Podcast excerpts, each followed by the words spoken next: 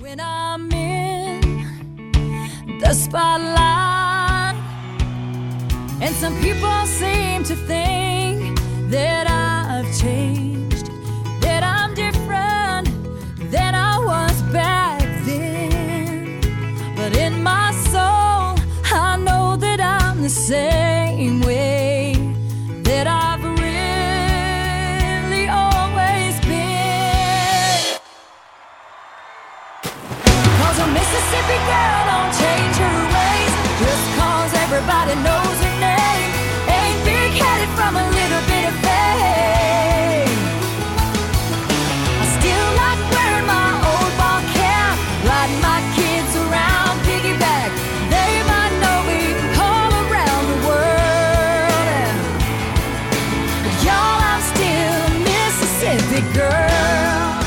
is Our American Stories, and we're listening to Mississippi Girl, sung by Faith Hill. It's her life story, the story of a small town girl gone big. It was released in May of 2005 and reached the number one position on the U.S. Hot Country charts. Faith is one of the top selling and most awarded female artists of all time, and we're talking about her and telling her story because she was born on this day in history in 1967.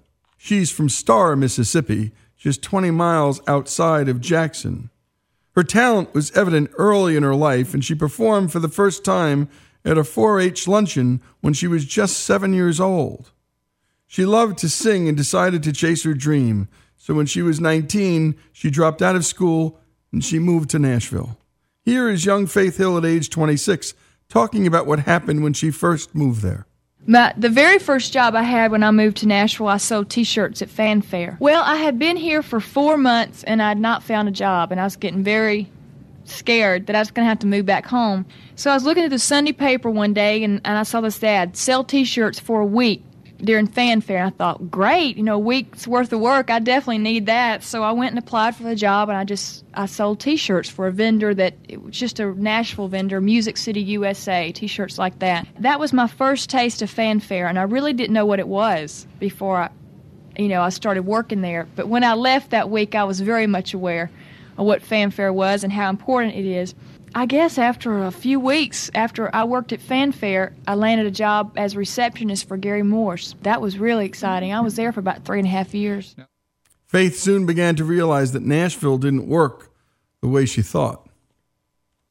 in Nashville, what happens is, for, for me anyway, when, when I went around applying for jobs, the very first question would be, What are your real intentions here? What did you come here to do? You know, are you here to be a musician or singer or in the entertainment business? And I'd say, Yeah, yes, I am. You got a band I can be in, or do you know somebody you can introduce me to? And that was not the right thing to say. People are very supportive in this town, but there are some too that that run a business. So when I went to Gary's office, I was getting pretty scared. Yeah, I'm sorry. They had turned me down and thought, well, some, I'm not saying something right. You know, I thought I was dressing up all right and being friendly and everything, but something is not right. So when I went to Gary's office, I don't know where this came from. I think God was really watching over me. I sat there and I said, no, I'm not here to be a singer. You know, I need a job. And so they hired me. I thought, what have I done? You know, I yes, I'm here to to break into the business, and I have just blown that chance. What happened was I was, I guess you could say, a closet singer for about a year and a half. During that time, I mean, I was sneaking around trying to get into the whole Nashville scene, trying to figure out the right places to be, meeting songwriters, and going to the Bluebird in Douglas Corner and all those places. I was just really scared that if I let them know what my real intentions were, that I was going to lose my job. But it didn't turn out that way. I was being way too hard on myself. Gary heard me do a demo and came upstairs one day, and I was sitting upstairs at my desk. He said, Young lady, he said, you need to get out from behind this desk and get busy on this career. You definitely do not need to be sitting behind this desk. And that was the kick in the butt that I needed. Then I was out of the closet and I wasn't scared anymore. and I didn't lose my job. I mean, he was very supportive. How and when was it that she was discovered? Well, I was discovered the exact date. You know, Lord, I don't even remember that because a lot of it, there was a, a long time span in between the time that I was discovered and the time that I was signed. I was discovered singing harmonies for Gary Burr at the Bluebird Cafe about two and a half years ago. I was discovered by Martha Sharp. She just happened to be in the audience and she heard me singing and I saw her a few months later at a Music Row function, and, and that's how we hooked up. Got her a tape, and here I am now. the preparation for a first album coming out is enormous. Um, there's just a lot of things, and I think the most important thing is timing of everything and getting the right team together. I changed producers during that time. It just is. It takes a lot of time finding the right songs. I mean, at first I was signed to Warner Brothers as a development artist, which mean I did a few demos for them. Just they're trying to get the right producer with me and trying to get the whole thing set up just right, and that took time. I mean, I got with a really good manager, Gary Borman, who manages Dwight Yoakam. Got hooked up with him, and then Scott Hendricks, who produces Brooks and Dunn and produced the, the first few Alan Jackson records, and he produces Larry and Aaron Tippin's latest, Lee Roy Parnell, Steve Wariner, all those good looking men he produces, and he needed a female. and I knew one. I said, Have I got the female for you, Scott? No, but I'm his first female artist. It was just waiting to get that right team set up, and I, boy, I'm glad we did because I'm really happy with everything we have. Her young self thought that stars happened overnight, but obviously she learned that wasn't the case. You know, sitting back home in Star, Mississippi, I thought, well, I'm going to walk myself right up to Nashville and I'm gonna take that that town by storm. And by in a month, I'm gonna have a record out and be on TV. And let me tell you something, folks, it don't work that way. There's a lot to do, and and I'm glad though. I mean, during that time, patience was never one of my strongest traits. God knew that, and now my life has changed. I'm a very patient person because it takes a lot of time to get it out. And there are no overnight successes. I mean, it's it's tough and and people everybody that you see and that you hear on the radio right now, they every one of them has worked just a bit as hard as someone else. I mean, I really believe that. It's tough. You spend your whole life getting to this point to make a record. Even since I've been in town for almost 7 years now, and I mean, during that 7-year period, definitely I have been working very hard, but to get to that point, you know, back home in Mississippi, I was working just as hard, developing myself as an artist.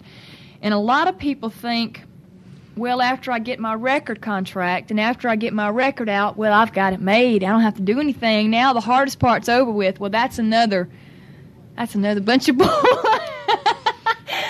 you got to promote it, which is good. You know, shoot, yeah, I want to get out and promote this record because I'm proud of it. And you got to promote it, and, and there's a lot of things that you need to do. Faith Hill, you got to love her attitude and her spirit. There's a young woman there with a real mature voice. More on Faith Hill's life story born on this day in history in 1967. Cause a Mississippi girl don't change her ways just cause everybody knows her name. Ain't big headed from a little bit of fame. Is honesty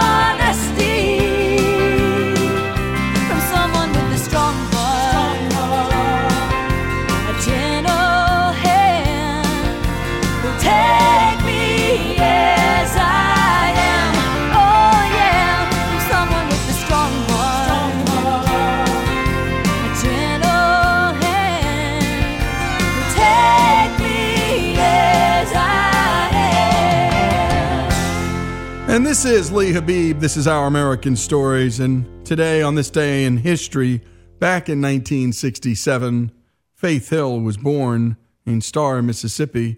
And that's why we're talking about her today. And you just heard some clips of a very young Faith Hill.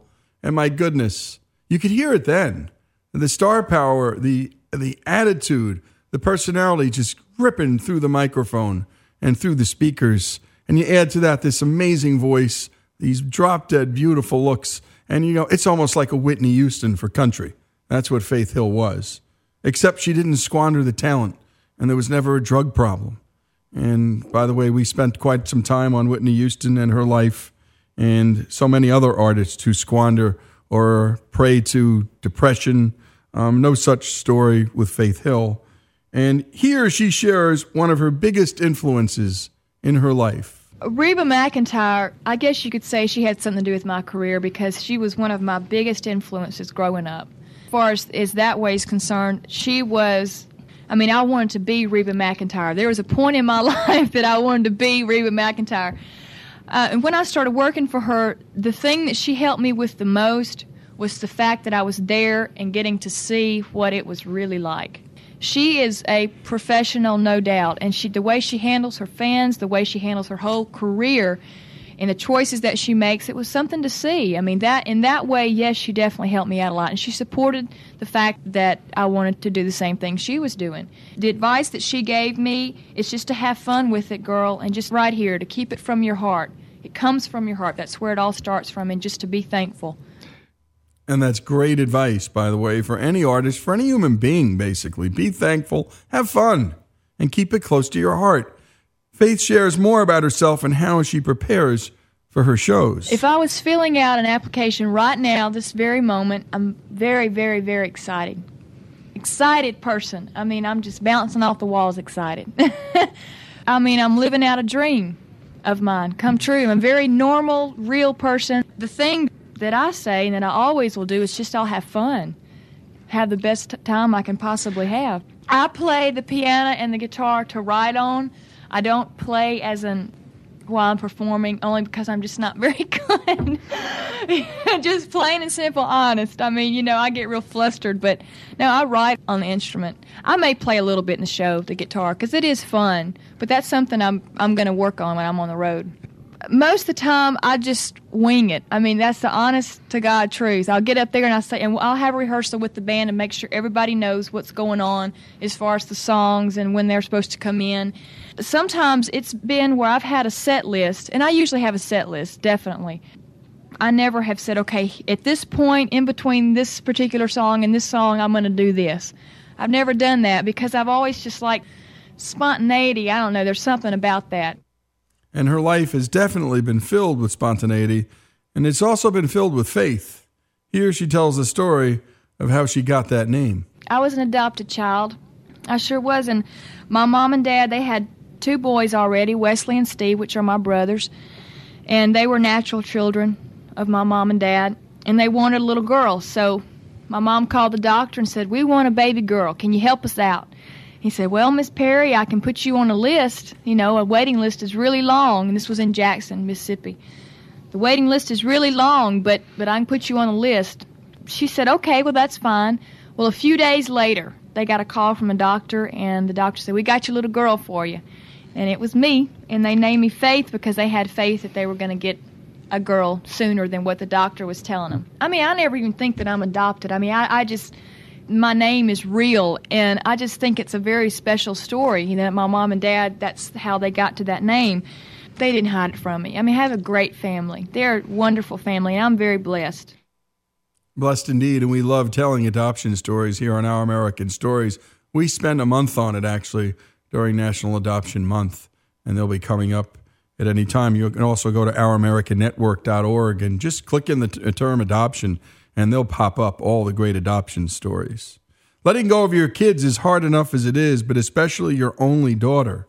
Here, Faith tells the story about how her parents dealt with her pursuing her dreams. Especially your baby and it being a girl makes it a little more difficult. But my mom, she didn't come up here with us. She stayed home. She said her goodbyes back there. But she knew how she raised me, and she just got on her knees and said, There's nothing I can't hold her back. When I say that, it almost sounds that it was a bad departure, but it wasn't at all. I mean, my mother's very strong, and she knew how she raised me, and she just had to let me go. And my dad came up here with me with a couple of friends, and as he was leaving Nashville, he had packed up all my stuff. I had my car, which was passed down in the family, and then and then my friends had a little truck, and it was one of those little bitty trucks where barely two people can fit in the cab. And so on the way back, he had all the boxes that were emptied. He made him this little, he opened up one of the boxes to where it had just three sides to it. And he just made him a little pallet back there in the back of this truck and was setting in between this box so he had protection from the wind. Well, it was the end of March, so it was still a little cool outside. When he was leaving, I mean, I, I'll never forget it to this day. It, just the look on his face sitting in that box. And he wasn't going to sit there the whole way because it was about a seven and a half hour drive. And uh, he said, he said, "We love you, and you know, we wish you the best of luck. And if you want to come home, I'll come right back up here and get you." Well, that's the kind of family you always want to have, and the kind of parents you want to have. And what a tough call for any parent to watch their little girl or son, for that matter, say, "I'm going to Hollywood." I'm going to New York to be an actor. It's a tough life. And so many of them even succeed end up in, in, in a drug problem or who, who knows what kind of problem. So, or, or an absolutely normal response from a parent there.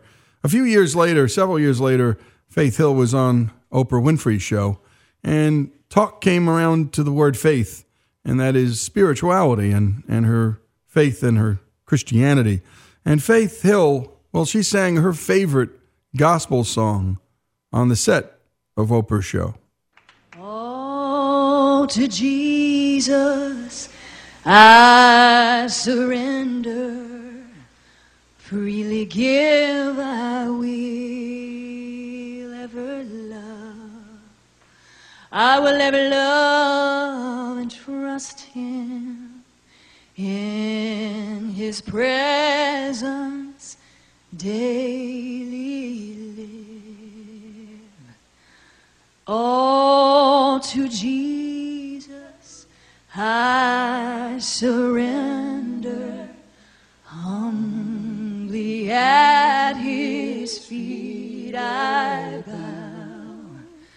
Worldly pleasures all forsaken. Take me, Jesus, take I surrender all. I surrender all.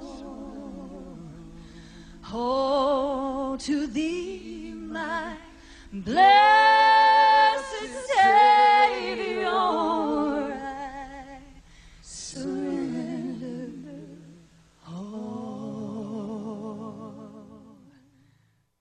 What a success Faith Hill has had. What a song, what a singer.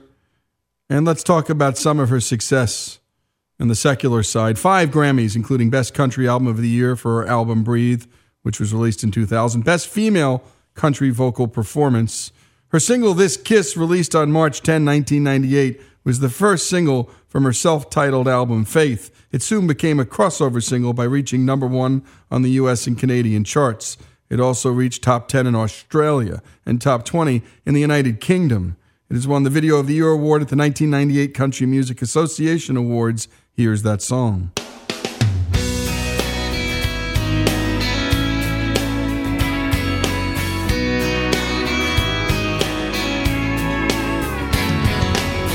I don't want another heartbreak.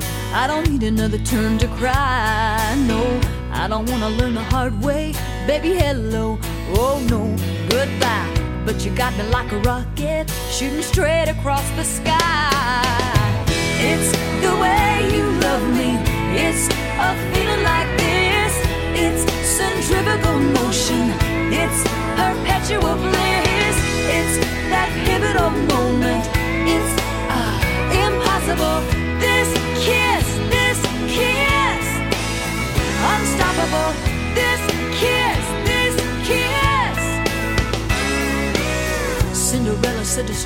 And this is Lee Habib, Faith Hill's story. Born on this day in history in 1967. As always, our This Day in History is brought to us by the great folks at Hillsdale College. And if you can't get to Hillsdale, Hillsdale will get to you. Go to hillsdale.edu. This is Our American Stories.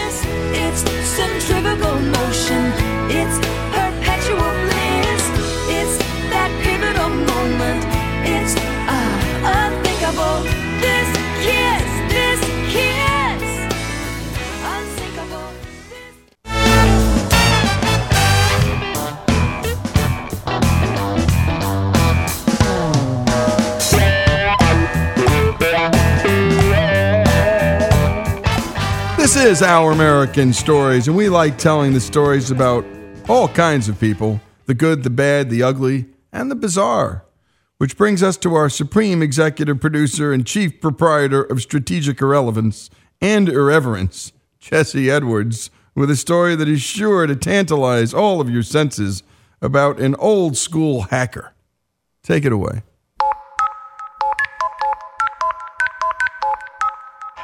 Cannot be completed as dialed.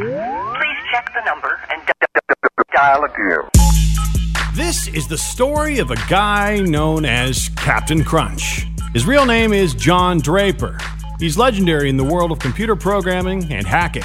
The son of an Air Force engineer who himself joined in 1964. While stationed in Alaska, he helped his fellow servicemen make free phone calls home by devising access to a local telephone switchboard. If you'd like to make a call, please hang up and try again. Now, in case there are any young people listening, back before we all had smartphones, we used landlines. Or phones that were attached to the wall by wiring. If you need help, hang up and then dial your operator. And you even had to pay more money to make long distance calls, God forbid. After the Air Force, John Draper was trying to test the signal strength of one of his own pirate radio stations when he broadcast the phone number for listeners to call in to report the strength of his signal. Well, he got a response from a group of blind kids who told him about a special whistle that could be found inside boxes of Cap'n Crunch breakfast cereal. Here's John Draper. Well, my claim to fame is comes out of a Captain Crunch whistle box. If you hold up one of the holes like this and blow it, that's 2600 hertz tone.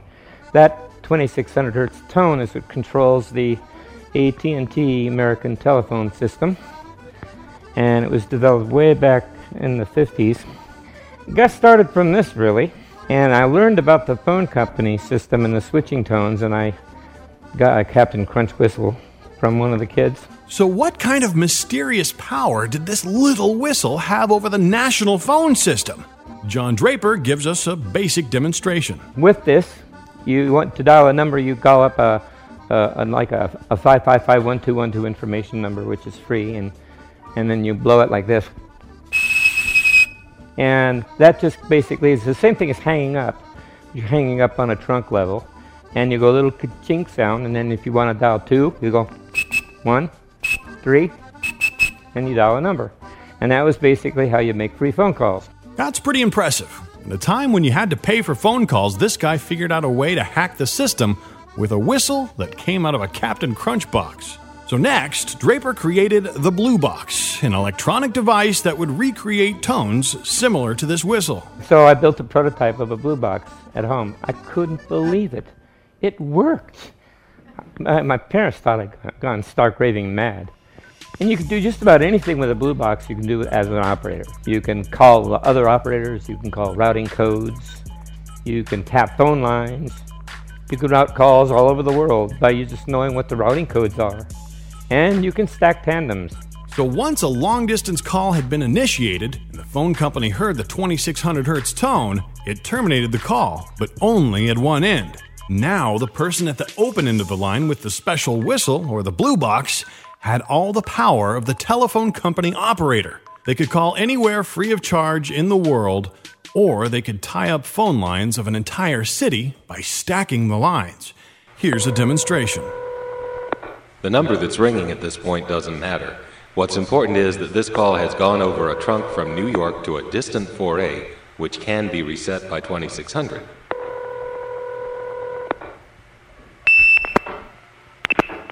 That's the supervision handshake, off hook, on hook. And now it's waiting for new digits, which Ben will supply. That's the sound of Youngstown, Ohio dumping us into a trunk to Canton. And that's the handshake from Canton. Now we're in Youngstown again, which stacks into Canton, and then Canton gives us the handshake. While the implications of this now ancient technology might be lost on some of us now, back then it caught the attention of Steve Wozniak and Steve Jobs. What happened basically at this point, um, the blind kids got a hold of somebody from Esquire magazine article. There was actually this guy, Don Ballinger, who got busted using blue boxes and uh, got real bitter toward the phone company and wanted to blow the whistle on the phone company and let everybody know about it. And uh, the phone freaks found out about it and they contacted Don Ballinger, which is a bad mistake, and they told him about me. And then they wrote this Esquire magazine article called The Secrets of the Little Blue Box, October 1971 issue. And uh, Steve Wozniak got a hold of the magazine and uh, showed it to Jobs. And Steve says, let's build them and make them and sell them. So that's what they did. In fact, Steve Jobs' first job, or at least his first business, was selling blue boxes. the device that allowed users to get free phone service illegally. Not only that, but you could hack communication centers all over the world with the technology. Here's Steve Jobs. You could, you know, call from a, a payphone, uh, go to White Plains, New York, take a satellite to Europe, take a cable to Turkey, uh, come back to Los Angeles, uh, and you go around the world three or four times and call the payphone next door and shout in the phone, and be about 30 seconds and come out the other end of the, the other phone. So we actually, and these were illegal, I, I have to add, uh, but in spite of that, we were so fascinated by them that Woz and I actually figured out how to build one. We built the best one in the world. It was the first digital blue box in the world. And uh, we would uh, give them to our friends and use them ourselves. And you know, you, you rapidly run out of people you want to call. But it was the it was the magic of the fact that two teenagers could build this box for hundred dollars worth of parts and control hundreds of billions of dollars of infrastructure in the entire telephone network in the whole world. But it seems like all fun and illegal things like this eventually come to an end. John Draper, Captain Crunch, got busted. I got busted because somebody was using uh, Woz's Blue Box. Phone company detected it, and the person had my phone number and abused my privilege and wrote my phone number down, and that was how I got busted. Otherwise, I would have been pretty, pretty safe even today because I was very careful. Captain Crunch ended up serving two prison sentences for phone fraud.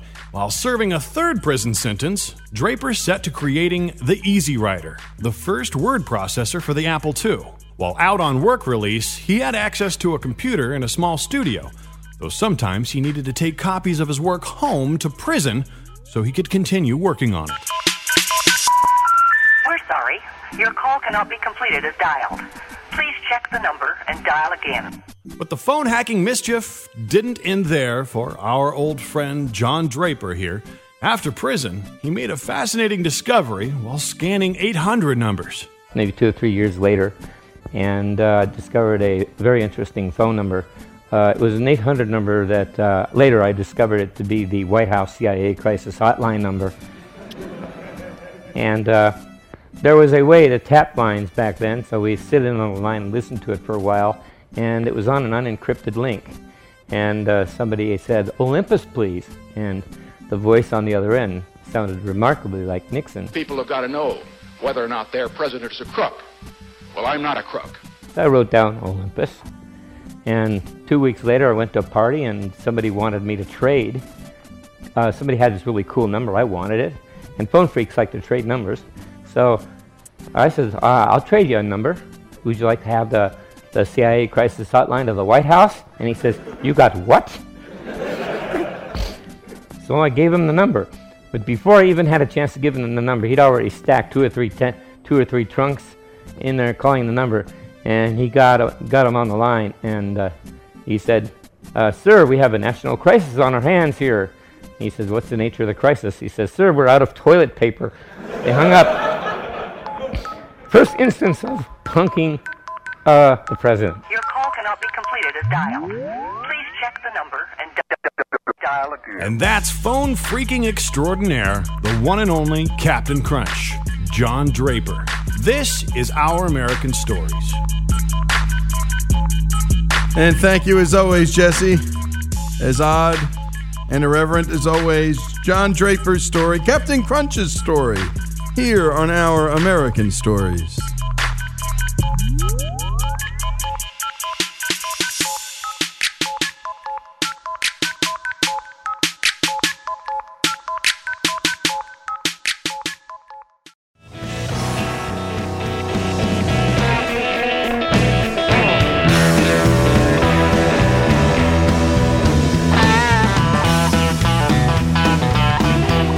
This is Our American Stories, and now one of our favorite weekly segments. It combines two things we love a lot, and one is history, and the other is music. And that brings us to this week in music history, and let's hear it from Jesse.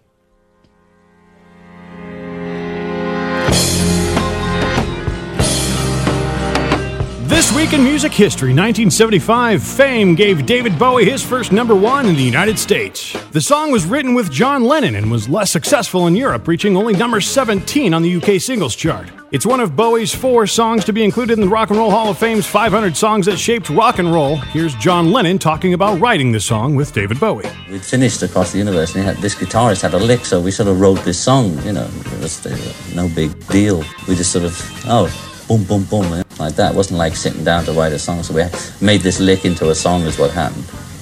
And that's how it happened, and there it is.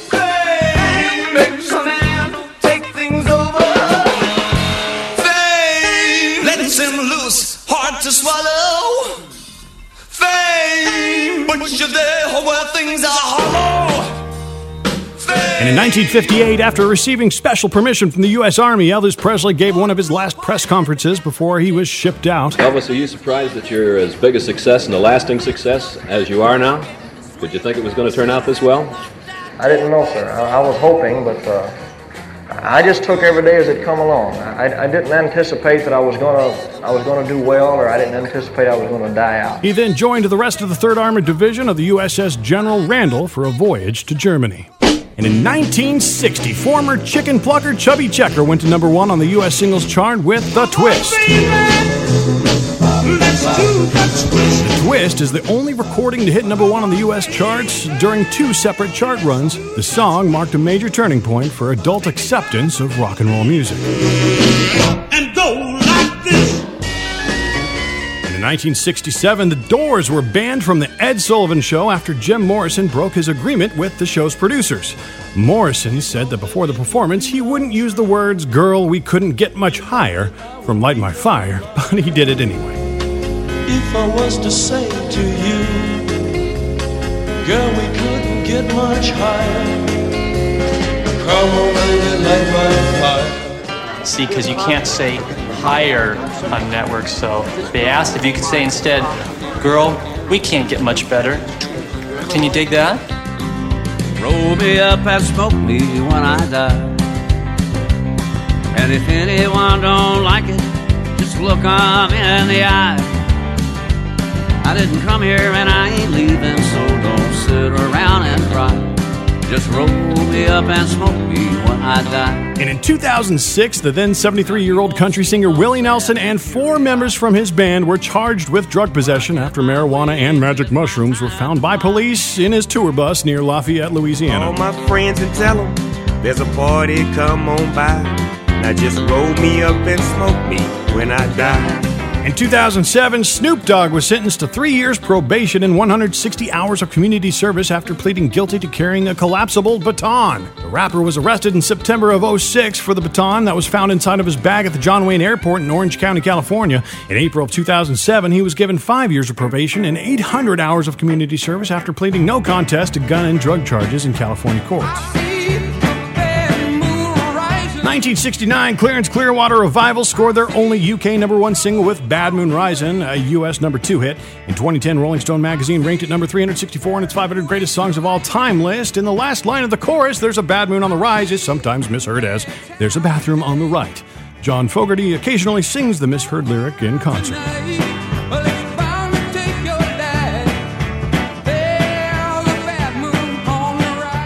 And in 2015, this week in music history, a U.S. district judge ruled that the original copyright to Happy Birthday was invalid and the song would now be entirely in the public domain.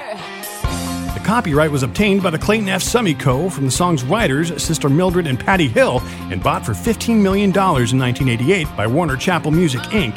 According to the 1998 Guinness Book of World Records, Happy Birthday to You is one of the most recognized songs in the English language, followed by For He's a Jolly Good Fellow. The song's base lyrics have been translated into 18 languages.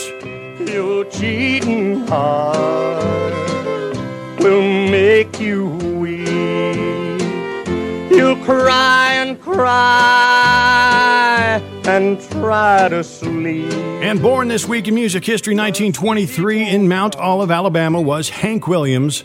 The American singer songwriter and musician is regarded as one of the most important country music artists of all time. Williams recorded 35 singles that would place in the top 10 of the Billboard Country and Western Bestsellers chart, including 11 that ranked number one. During his last years on Earth, Williams' consumption of alcohol, morphine, and painkillers severely compromised his professional life. And this week in music history, 1970, Jimi Hendrix was pronounced dead on arrival at St. Mary Abbots Hospital in London at the age of 27. Here is Eric Clapton. The night that he died, I was supposed to meet him at the Lyceum to see Sly Stone play. And I brought with me a left-handed Stratocaster. I'd never seen one before and I was going to give it to him. But I couldn't, we never got together. The next day, whack, he was gone and I was left with that left-handed Stratocaster.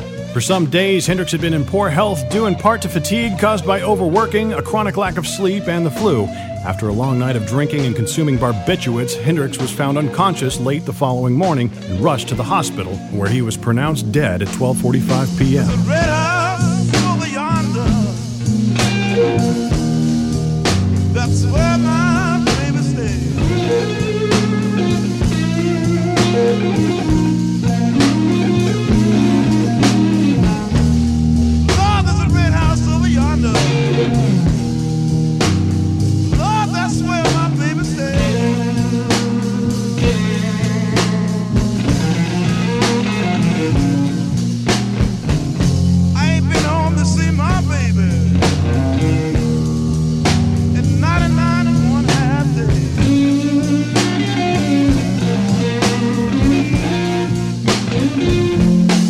1968, Led Zeppelin, recording under the name of the Yardbirds, started recording their debut album at Olympic Studios in London. The album took only 36 hours of studio time to complete at a cost of around $2,400, with most of the tracks being recorded live in studio for very few overdubs.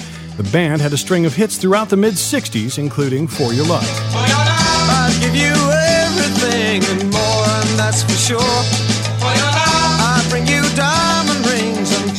Right to your door.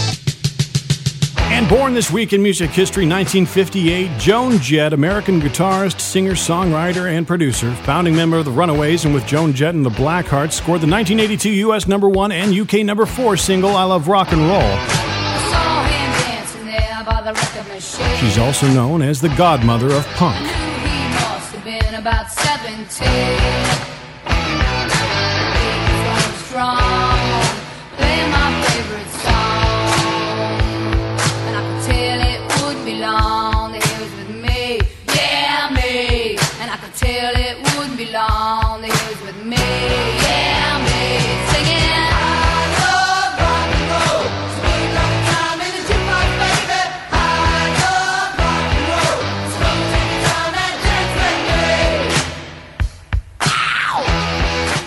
Also born this week in music history, 1949, U.S. singer-songwriter Bruce Springsteen, the boss. He's sold more than 65 million albums in the U.S. and more than 120 million worldwide.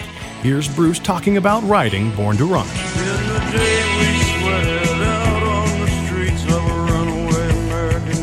Initially, I had the riff, boom, boom, boom, boom. It's a Duane Eddy riff, basically.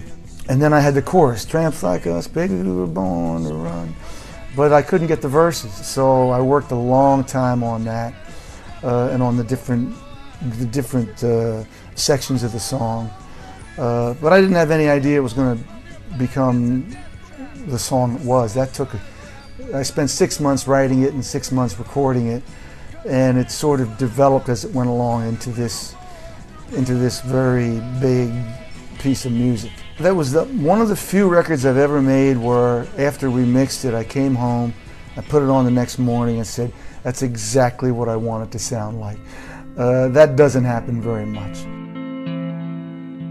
And born this week in music history, 1934, Leonard Cohen, Canadian singer, songwriter, musician, painter, poet, and novelist. He wrote Hallelujah, which was first released on Cohen's studio album Various Positions in 1984, which was covered by John Cale, which formed the basis for a later cover by Jeff Buckley. Cohen died on November 7th in 2016 at the age of 82 in his home in Los Angeles. And that's this week in music history. For Our American Stories, I'm Jesse Edwards. Well, I heard there was a secret chord that David played and it pleased the Lord. But you don't really care for music, do you? Well, it goes like this the fourth, the fifth, the minor fall, and the major lift. The baffled king composing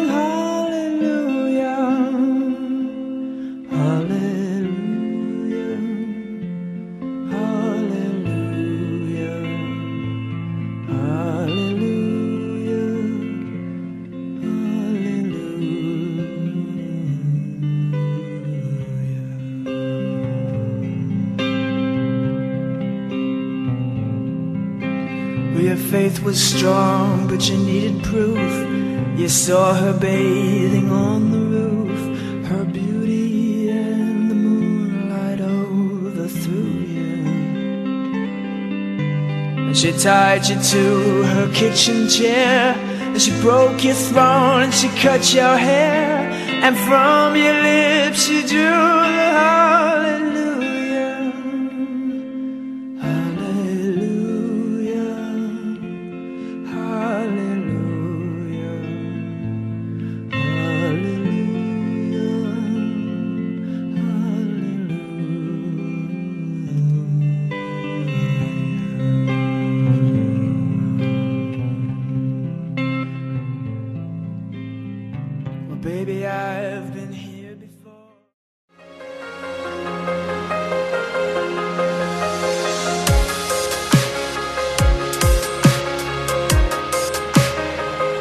This is Our American Stories, and some of our most interesting stories have come from authors writing about big topics love, faith, entrepreneurship, and in today's case, innovation. We read a piece in the Wall Street Journal entitled The Innovator's Dilemma Hits Higher Ed, and it was by Alana Dunagan, and we have her here with us now to dive deeper into this topic. And thank you, Alana, for joining us. Thanks so much for having me, Lee. And before we begin and talk about higher education, and we talk a lot about education here on this show, you're a research fellow at the Clayton Christensen Institute. Give us a little background on Professor Christensen and this notion of the innovator's dilemma. Sure. So Professor Christensen is, I think, one of the most preeminent professors at the Harvard Business School and sort of in the business world. And he has focused his research on big questions. So why, what makes companies succeed? What causes successful companies to fail? And how do we really create innovation and growth both at companies and across the economy? And so in, in our work at the Institute, we take those ideas and we apply them to the social sector. I lead our research on higher education, but we also look at how you could use innovation to spur better outcomes in healthcare, international development, and the K-12 system. Now, often innovation is fought hard. Obviously, we know of big companies that fight innovation. They either try to block competition through legislation or they try and price fix, they try and create barriers to entry. Uh, innovators have to be very clever, they have to be very nifty, they have to be nimble. Talk a little bit about who innovators generally are and, and what some of the forces are that stop innovation. So I think there tend to be two types of innovators. One is the sort of outside the system entrepreneur, you know, coming in to change the system from the outside. We also see folks who are uh, who work within systems, and they sort of have a patience for process, but an impatience for results. And they they're comfortable working in existing systems and existing companies, but they they really want to make those companies better. So we look at both of those types of entrepreneurs. And I would assume I would assume they're very different. Uh, are they? You know, we don't we don't actually do a lot of research into the personalities. What we do look at is is the other thing you mentioned, which is what do they face? And so they face very different types of pushback. So the entrepreneur or, or the innovator from the outside faces a system that sort of pushes back against them.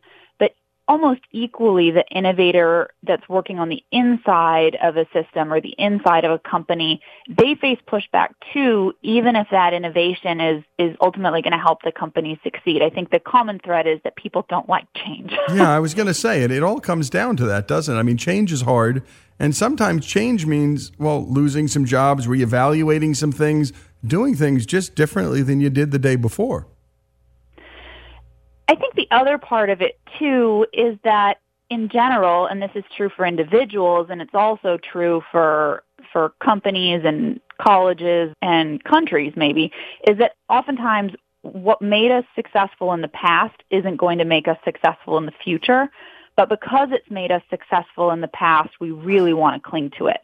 And so we're resistant to change for those reasons, not because we're weak or we're bad, but because we're strong and we value the things that have made us that way. You bet. I mean, in the end, uh, uh, change is difficult because in the end, we we know these things to be true, so to speak. That is, we did it before; it worked before. By the way, we do a lot of stories about war, and you find so often that the generals from that last war just don't know how to fight this new war.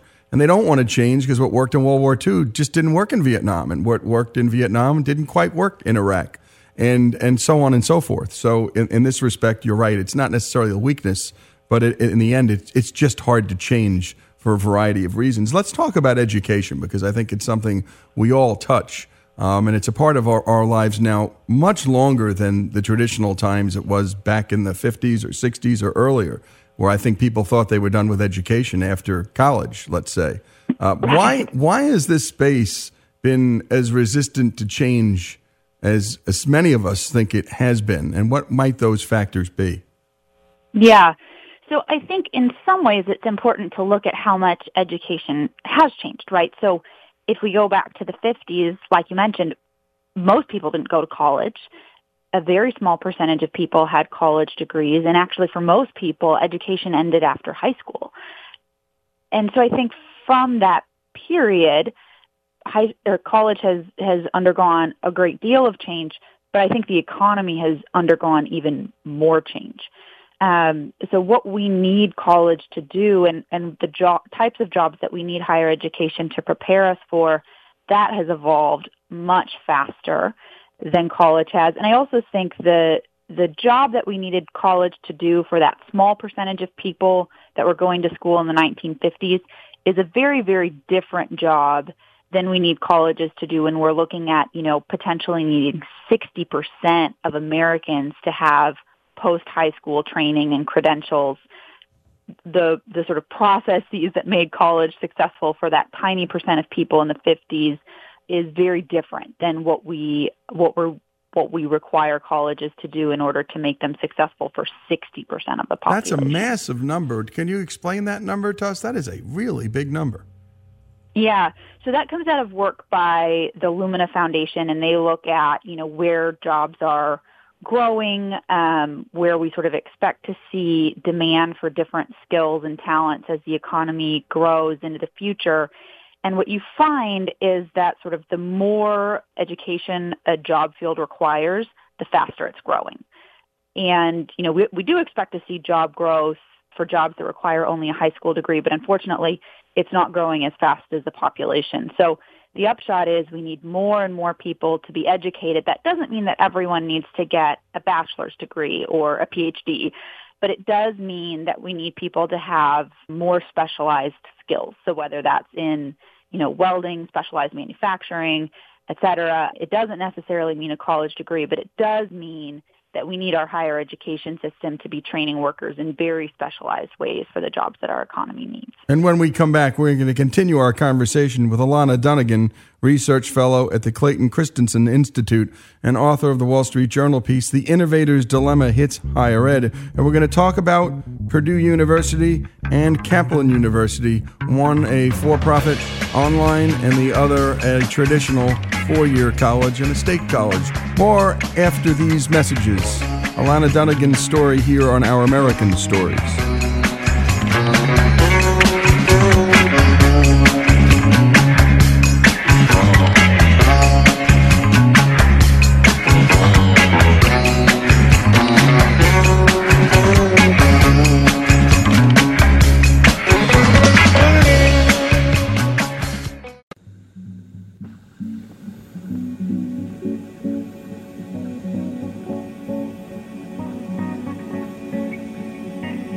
Is Our American Stories, and we continue our conversation with Alana Dunagan, research fellow at the Clayton Christensen Institute and author of the Wall Street Journal piece, The Innovator's Dilemma Hits Higher Education. Just one more point before we then go on to your, your really compelling column, and it's, it has to do with this skills problem. And, and that is the training problem. You know, we're, we're coming to a, a time in our, in our lives and in the world where folks need this, this skills and training, and there's a mismatch Uh, it turns out that I don't think there are enough people getting the right training for the right jobs. And how do we create more market centered approaches to this so we can actually look? We have Match.com, for goodness sake. We have Uber. We're able to match people in remarkable ways, in, with remarkable speed. Talk about how folks are starting to think about matching human potential uh, to their training and then in the end to future jobs. Yeah, so I do see, you know, from my perch, I look at a lot of innovative things that are happening. And so I do see people who are essentially using the Match.com approach, right? So they're looking at Career Builder or they're looking at these websites where people are posting jobs and those jobs are staying open for a long time. And then they're talking to those employers and they're saying, why can't you hire people? What is it that you need people to know? And they're building programs to train people up to meet that demand. So we are seeing at the margin some of that innovation happening. But for the main higher education system, what I can say is that those skills required are changing quickly and higher education to do curriculum development, run it through accreditation, get get it approved by the faculty, et cetera, that process can take years. Yep. And so by that point, the private sector very often has moved on. Um, so I often, I also look at things like, for instance, coding boot camps, where the tech industry is putting out new coding languages way faster than you know traditional computer science programs can keep up with it. And so these boot camps, because they're sort of free from the shackles of the traditional system, are able to just develop the programs that teach people the skills they need to actually show up and do great work. Whereas, you know, traditional institutions have other strengths, but they're not able to be as nimble as the modern economy often requires. It's so true. You know, I just read a book that the Wall Street Journal had touted. They had read a, they had written up a review of a of a book called Lincoln's Greatest Case, and it was Abraham Lincoln's case. He argued uh, the case for the railroads versus the steamboats in one of the biggest trials of the uh, of the 19th century. And Lincoln was this remarkable lawyer who never went to law school and had apprenticed and learned the basics, took the bar, and that was that. And to what degree do you think the economy is going to start to move into some of that space? Because you're talking about those coding camps, and it's not that much different than an apprenticeship in some ways.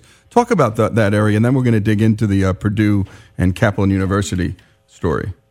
It used to be sort of the very common way that people learned a trade or learned a skill, and now it's a very small percentage of how people learn the skills that they need to do their jobs.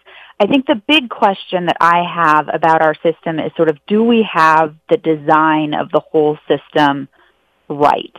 So, you know, the old way of thinking about it was you invest a huge amount of money in your college education, but then you're set for your entire career. And now it seems like we we don't live in that sort of world. You invest in your education and then 10 years later the economy's totally changed and you need new skills and the company, the whole industry you used to work for is now out of business and you yep. need to learn something totally new. So I, so I think it's sort of unfair for us to expect people to dump a huge amount of money into their education in the front end and then keep having to dump huge amounts more all throughout their career. So we need to find a way to make education not just more affordable, but more more modular, something that people can use in smaller chunks so that they're learning what they need to get their first job and then they're going back and they're learning a little bit more to do what it takes to get their second job and then their third job and that education is able to change with them as the economy is changing rather than you know going to school and, and thinking that that's going to be the skills and capabilities that you need for the next 50 years right that just doesn't make sense a friend anymore. of mine named john goodman who uh, had helped pioneer the health savings account one day he joked to me half seriously that we need an education savings account a continuing account in small buckets, not big buckets, that we use throughout our lives.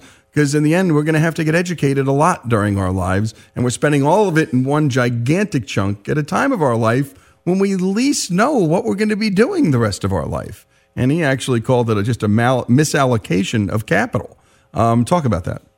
Yeah, I've heard the education system compared to like a currency system that has a ten thousand dollar bill and no smaller denominations. Right. um, and I think there's something really true about that. We need smaller denominations. One of the things that's interesting as as we dig into this research on you know boot camps and some of these more modular skills based programs is that it, they used to be programs that students or, or workers, individual people would show up and pay for.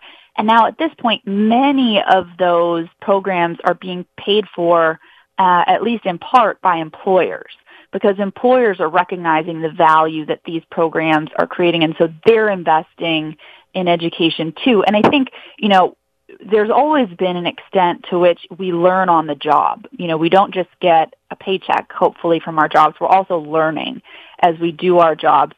And I think employers are recognizing that they need to get more efficient and more thoughtful about how they do that training as well. And I think as they look at the higher education system and they say, okay, this system isn't giving us the jobs uh, or the skills that we need to get the workers that we need.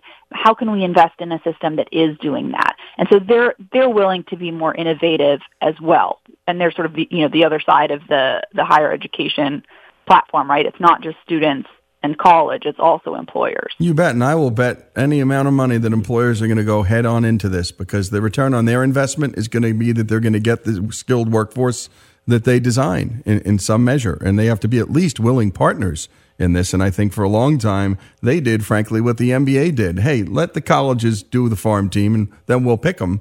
And they were relying, I think, on the old systems to train up the workforce, and it's not working for them in, in perfect ways. Let's talk about the Indiana miracle. I actually think this is sort of a miracle. Purdue University and Kaplan University have done something very unusual. Talk about it. It's incredibly unusual. I mean, I think it's totally unprecedented in many ways, but I think you have Mitch Daniels leading Purdue University. He's an incredibly innovative guy. This is not the only sort of out of the box thing that he's done either at Purdue or in his career. Um, but I think Purdue looked around and they said, hey, a third of students are learning online. It seems like maybe the internet is going to be a big deal. And if you dig down into that, you find that it's over half of students at for-profit universities, but only 10% of students at public universities. And they, I think they did a, a deep look at what they could do internally and felt like they were going to be much better off partnering with someone on the outside to build a really competitive program. And so I think they looked over at Kaplan and they said, okay, these guys have 30,000 students. They're, they, they're a for-profit university and they're a sort of great name in the for-profit world. So the for-profit world gets a lot of flack for good reasons in many cases. Um, but Kaplan has a graduation rate for its full-time students that's double the average for the for-profit world. They have, you know, the Kaplan commitment, which I think does a lot of things to make sure they aren't doing any kind of pred- predatory recruiting. So they've they've really been a good actor in the for-profit world. They have strong programs, focused programs. They're reaching the type of students that Purdue is not reaching. So Kaplan is a quarter military students. It's majority students over 30 and it's actually three quarters women, right? So, so think about like the working mom who realizes that she needs to do more and get a better job to be able to help her family. So Kaplan had seen this kind of big decline in enrollment partly because of how I don't want to put too fine a point on it, but how much sort of regulatory pressure there's been on the for-profit world in general. And so I think they were looking at how do we partner with with someone who really has a, a brand that can sustain the business that we've built? And I think Purdue was looking for a partner that really had the capabilities and the reach into a population um, that Purdue didn't have.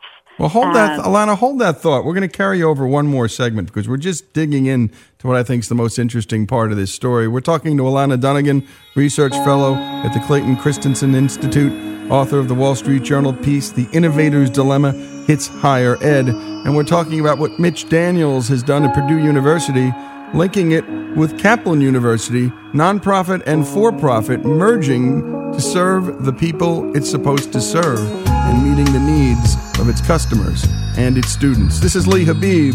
This is Our American Stories. More with Alana Dunagan after these messages.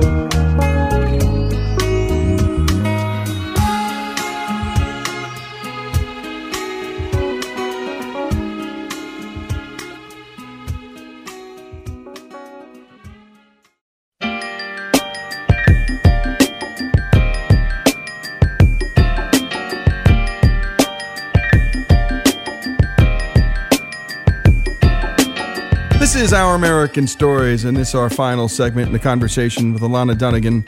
And we're talking about her Wall Street Journal piece, The Innovator's Dilemma Hits Higher Education.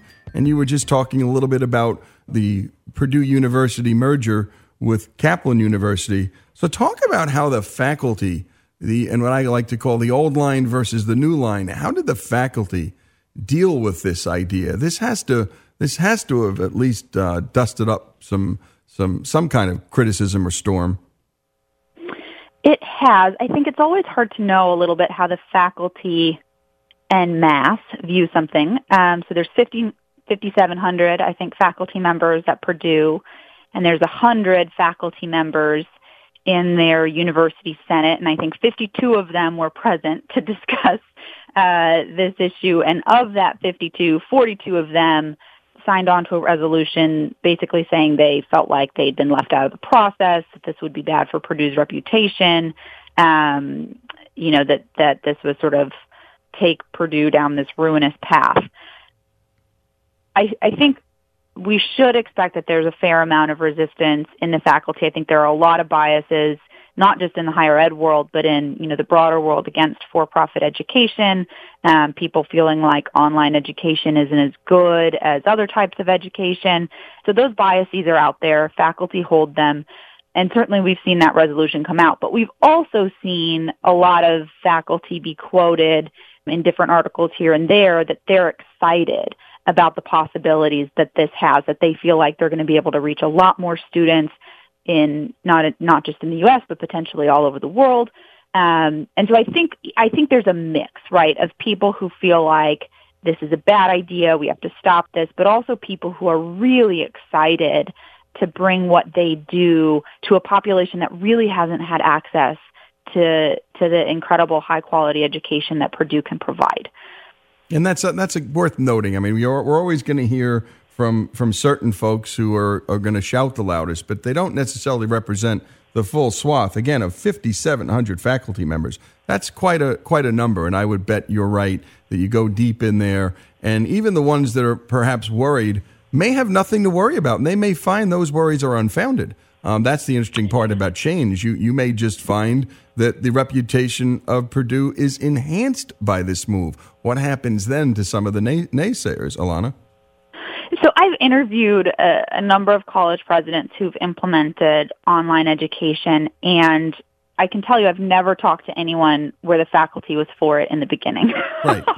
um, but I think people also get to a point where they say, okay, you know, we're doing some things in the online program that I really think we should start doing in our traditional program. Or, you know, we're able to kind of get this data out of the online program that helps improve our teaching that we were never able to get out of the traditional program. And so I think once the wheels sort of get turning and people start walking down the path, they they find things about that innovation and that change that they actually really like.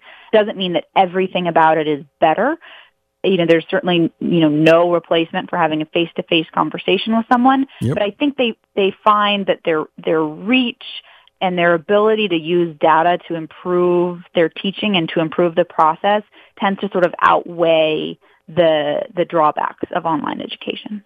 And talk about what Daniels is really trying to do at Purdue. What do you think this is really all about? I know you've talked about the reach, finding new students. But do you think Mitch is just really trying to say we've got to do things different ultimately? I think there's some of that. You know, he's done some some innovative work about how can we look at income share agreements and ways to sort of spread out the risk uh, of college and how can colleges actually hold some of that risk and be accountable for the outcomes that they're creating. So he's he's done some innovative things across the board that I think you know, give the picture of someone who is really thinking hard about how do we not just be a good college as we currently define college, but how do we really do what the American people are expecting us to do as a college, um, which can be sort of a different thing than just marching in the same direction we're marching now. And where do you think some of the bias comes against online education? I mean, I know why some folks might not like it. I, I've been around any number of families who've homeschooled their kids using online education, and I've watched these kids just move grade levels, move fast. The data the educator's getting is remarkable because children who would not otherwise would have raised their hands because of peer pressure are happy to ask an online question right there on the spot. And moreover, we're charting each of these kids' progress in real time, and they're not being sorted by grade level. They're sort of being sorted by skill level. And I, I have parents who just, they almost can't look back now at the traditional model because they've been so happy and delighted with online education. Yeah. Talk about that. I think there's two factors. One is just sort of um, a bias that people have where they look back at their own college experience and they feel like that's what college should look like. It was this time where they were personally interacting with people, that it was this transformative experience, and they feel like that's something that they want their kids to have, that they want future generations to have. I think, and so it's just sort of a bias against doing something differently because they know how it worked in the past. There's also the issue that the people who take, because there is this bias against online programs, the people who do them at the college level are generally people who couldn't do that sort of full-time, you know, 18-year-old experience on the grassy lawn. They're not 18 anymore and they're working and they have kids and they're married.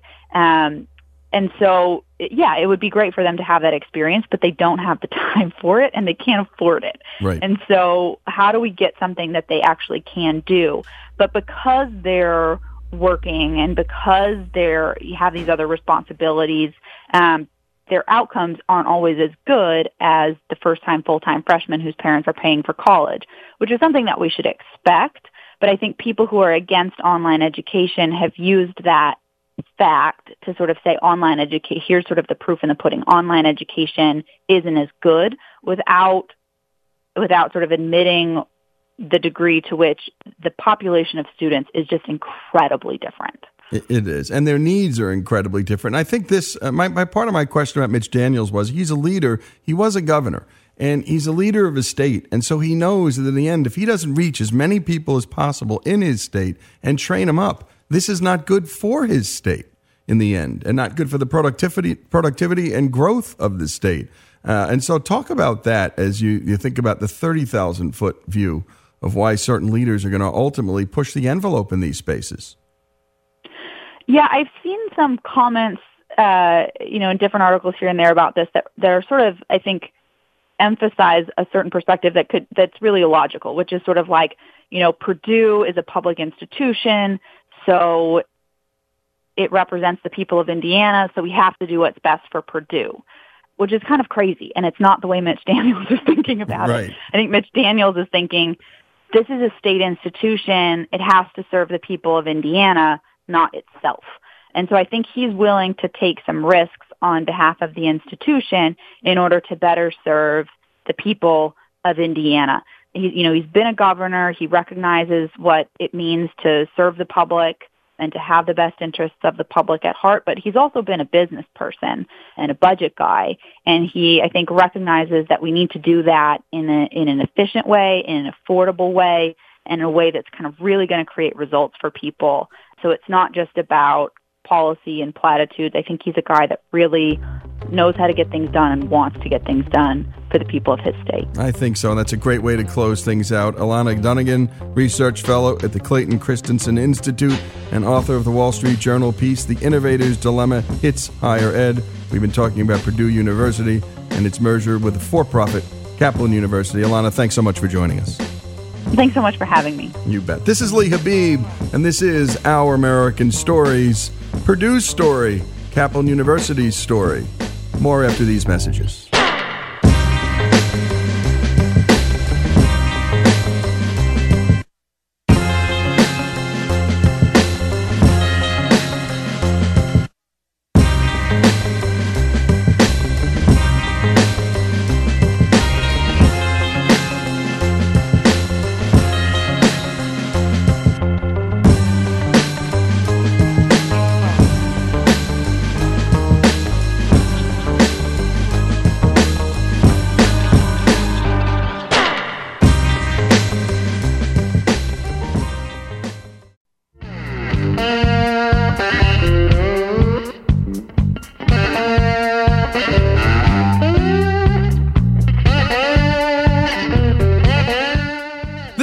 Our American Stories, and most of the time, we like to bring you sounds that are pleasing to the ear. Stories about love and life and faith and redemption and forgiveness and American exceptionalism. And by the way, we love doing stories about music, but we also love doing stories about lists. Top 10, whatever. We're going to do a bunch of them here on Our American Stories. And this one, well, Jesse brings us the top 10 annoying sounds in the world. Want to hear the most annoying sound in the world?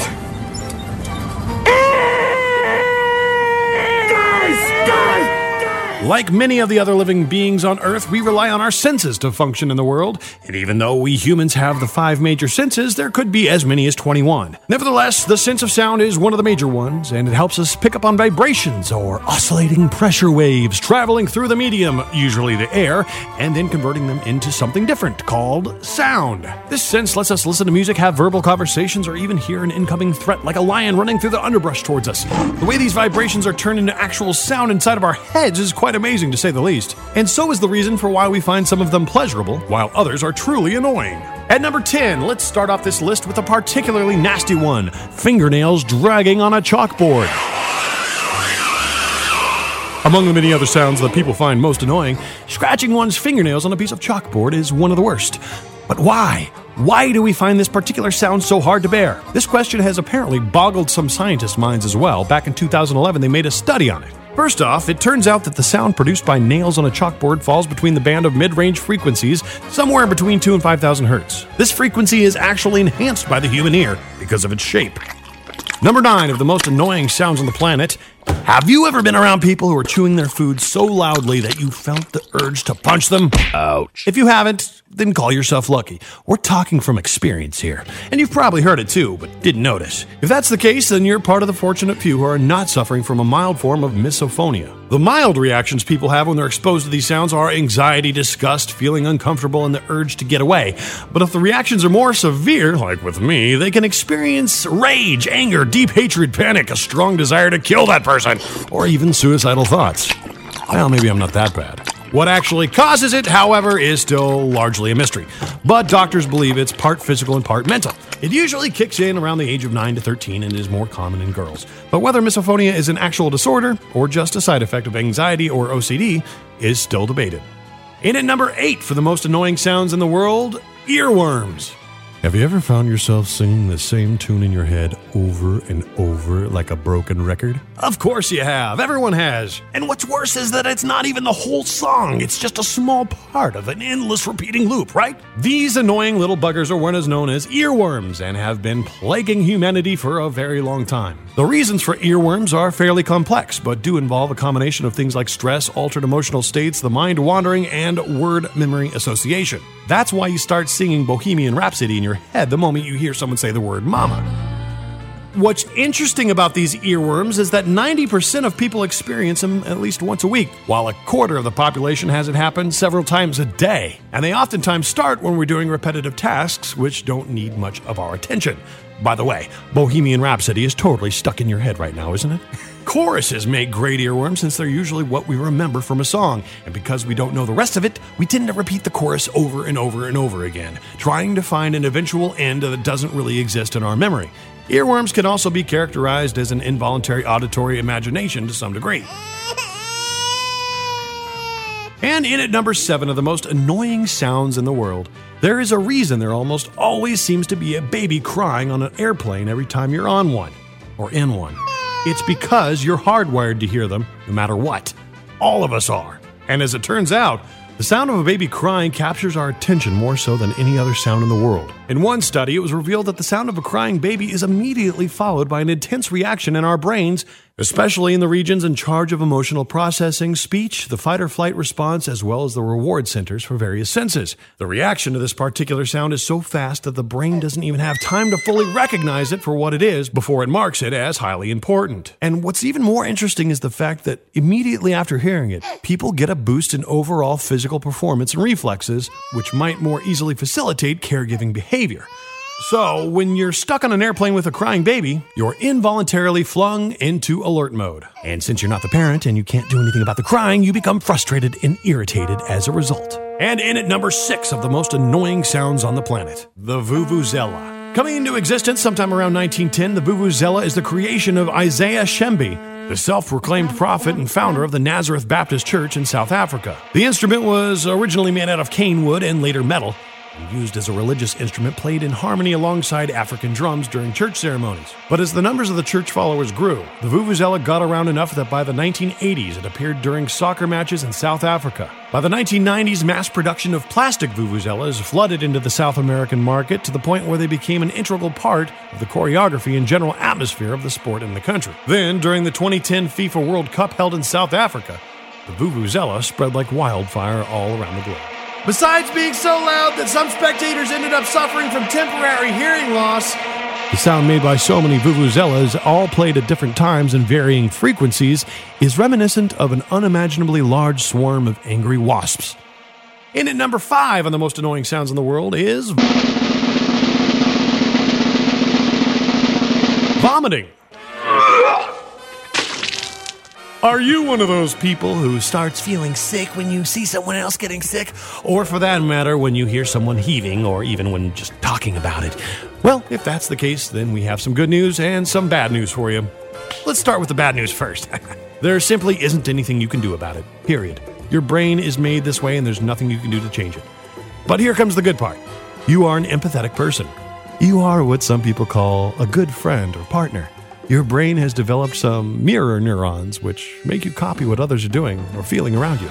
And because of these mirror neurons, say that 10 times fast. Believe it or not, this annoying thing of feeling sick when others around you are too might just save your life one day. Back in prehistoric times, when people were living in tribes, if one or more of them were throwing up, it probably meant that they ate spoiled food or something poisoned, and it was quite possible that all of them did. So, sympathy vomit might actually be a preemptive measure for expelling any potential poison even before its effects begin to kick in. At number four of the most annoying sounds in the world is people arguing. And the difference here is on where you, the observer, are situated in regards to the argument. If you're on your couch at home watching TV, it's quite entertaining to look at others fighting over whatever subject. It probably even makes you feel a tiny bit better about yourself while hiding behind the anonymity of the TV. But if you're in the kitchen and your roommates start arguing about whose turn it is to do the dishes or who left the toilet seat up, it's quite uncomfortable being there in the same room with them. Well, what am I supposed to do? Just sit here all day and clean for you? Yeah, that's right, you should. In at number three of the most annoying sounds in the world. Oh, hey, we just landed at the airport. is telephone chatter. What? Back in 1880, Mark Twain wrote an essay called A Telephonic Conversation. This was just four years after Alexander Graham Bell presented his invention for the world to see and listen to. Who's that? oh, I don't know. In this essay, Twain satirizes how one such conversation sounds to a third party who is only able to hear half of the conversation. Oh, I was thinking about getting some snacks or something. What drove him to write the essay in the first place is the reason so many of us find it annoying even to this day. Oh, yeah. mhm. How's she doing? As it turns out, our brains have the habit of anticipating what's going to happen. So even if we're aware of it or not, when we listen to someone talk, we're not actually absorbing that information per se or preparing our answer. Oh, well, tell her I said hi. Rather, we're trying to figure out what the person wants to say next. It's involuntary, Oh, that's great. Yeah, I really like that. and all of us do it. Mm-hmm. But when speech becomes unpredictable swordfish with random words thrown in tomato, then our brains have a hard time anticipating hammer. No, no, I don't think we'll be there till Thursday.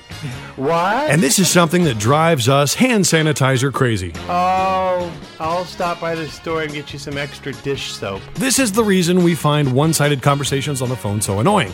We can't predict what the person talking is going to say next. Okay. In at number two of the most annoying sounds in the world bodily noises.